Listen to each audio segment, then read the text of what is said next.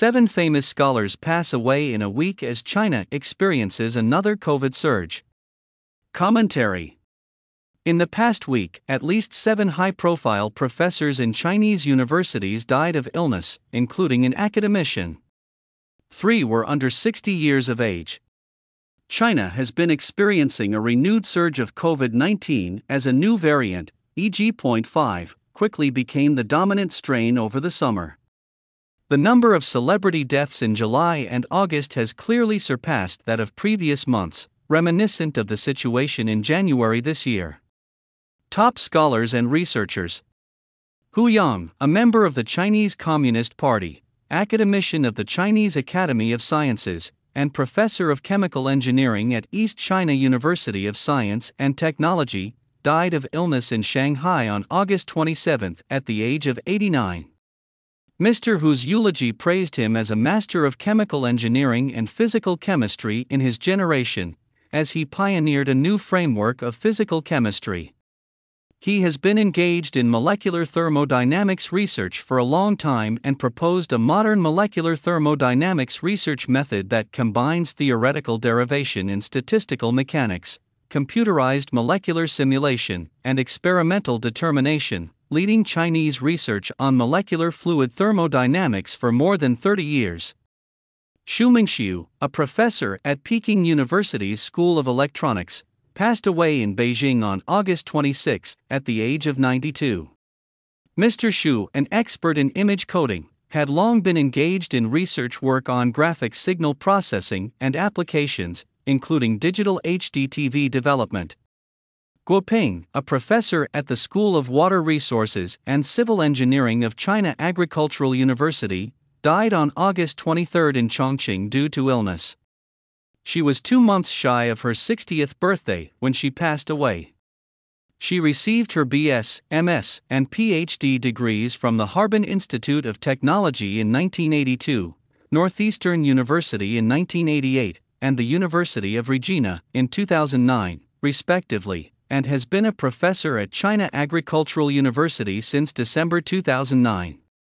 Miz Guo was an expert in agricultural water engineering and had long been engaged in teaching and scientific research in the field of hydrology and water resources.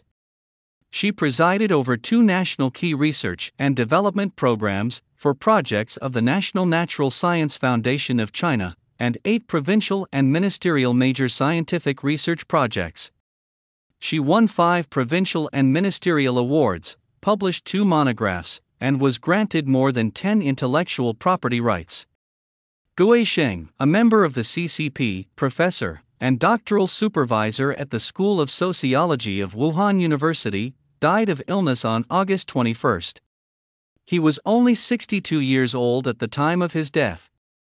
Mister Gui's positions during his lifetime also included chief textbook expert of the Ministry of Education's Marxist Theory Research and Construction courses, a key project for the ministry, and Vice President of the Professional Committee of Chinese Social Thought History.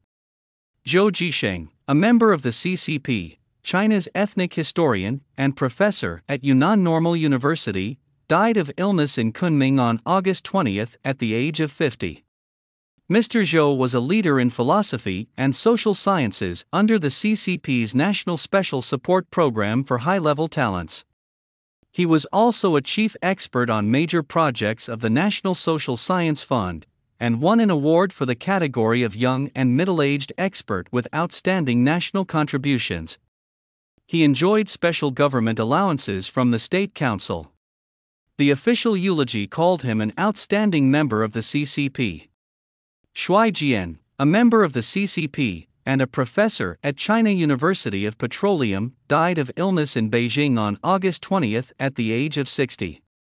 According to the obituary, Mister Shui has been engaged in teaching and scientific research in the field of oil and gas safety for a long time and is one of the pioneers in China on the basic theory and technology of oil and gas pipeline integrity management. He has led more than seventy high-level scientific and technological research projects of the National Key Research and Development Program, the Natural Science Foundation of China, and China's three major oil companies. he has achieved a series of innovative research findings and outstanding engineering applications in both theory and practice. Beijing's foreign friend, member of British Communist Party. Beijing Foreign Studies University announced that Isabel Crook, an international communist, recipient of the C C P's Medal of Friendship and lifelong professor emeritus of B F S U, passed away on August twentieth in Beijing at the age of one hundred eight. Miz Crook, a Canadian national, was born in Chengdu, Sichuan Province, China, on December fifteenth, nineteen fifteen. She met her future husband David Crook, a British national, in Chongqing, Sichuan Province. The two traveled to the United Kingdom and got married. Inspired by Mister Crook, she joined the Communist Party of Great Britain in nineteen forty-three. The couple went back to China as international observers in nineteen forty-seven.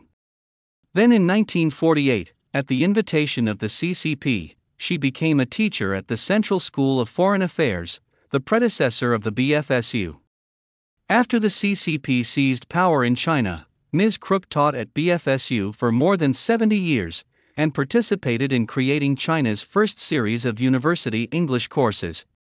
In two thousand seven, B F S U awarded Miz Crook the title of Honorary Lifetime Professor, and in two thousand sixteen and two thousand eighteen, the C C P honored her as one of the top ten most meritorious foreign teachers and the most influential foreign expert of the fortieth anniversary of the reform and opening up of China.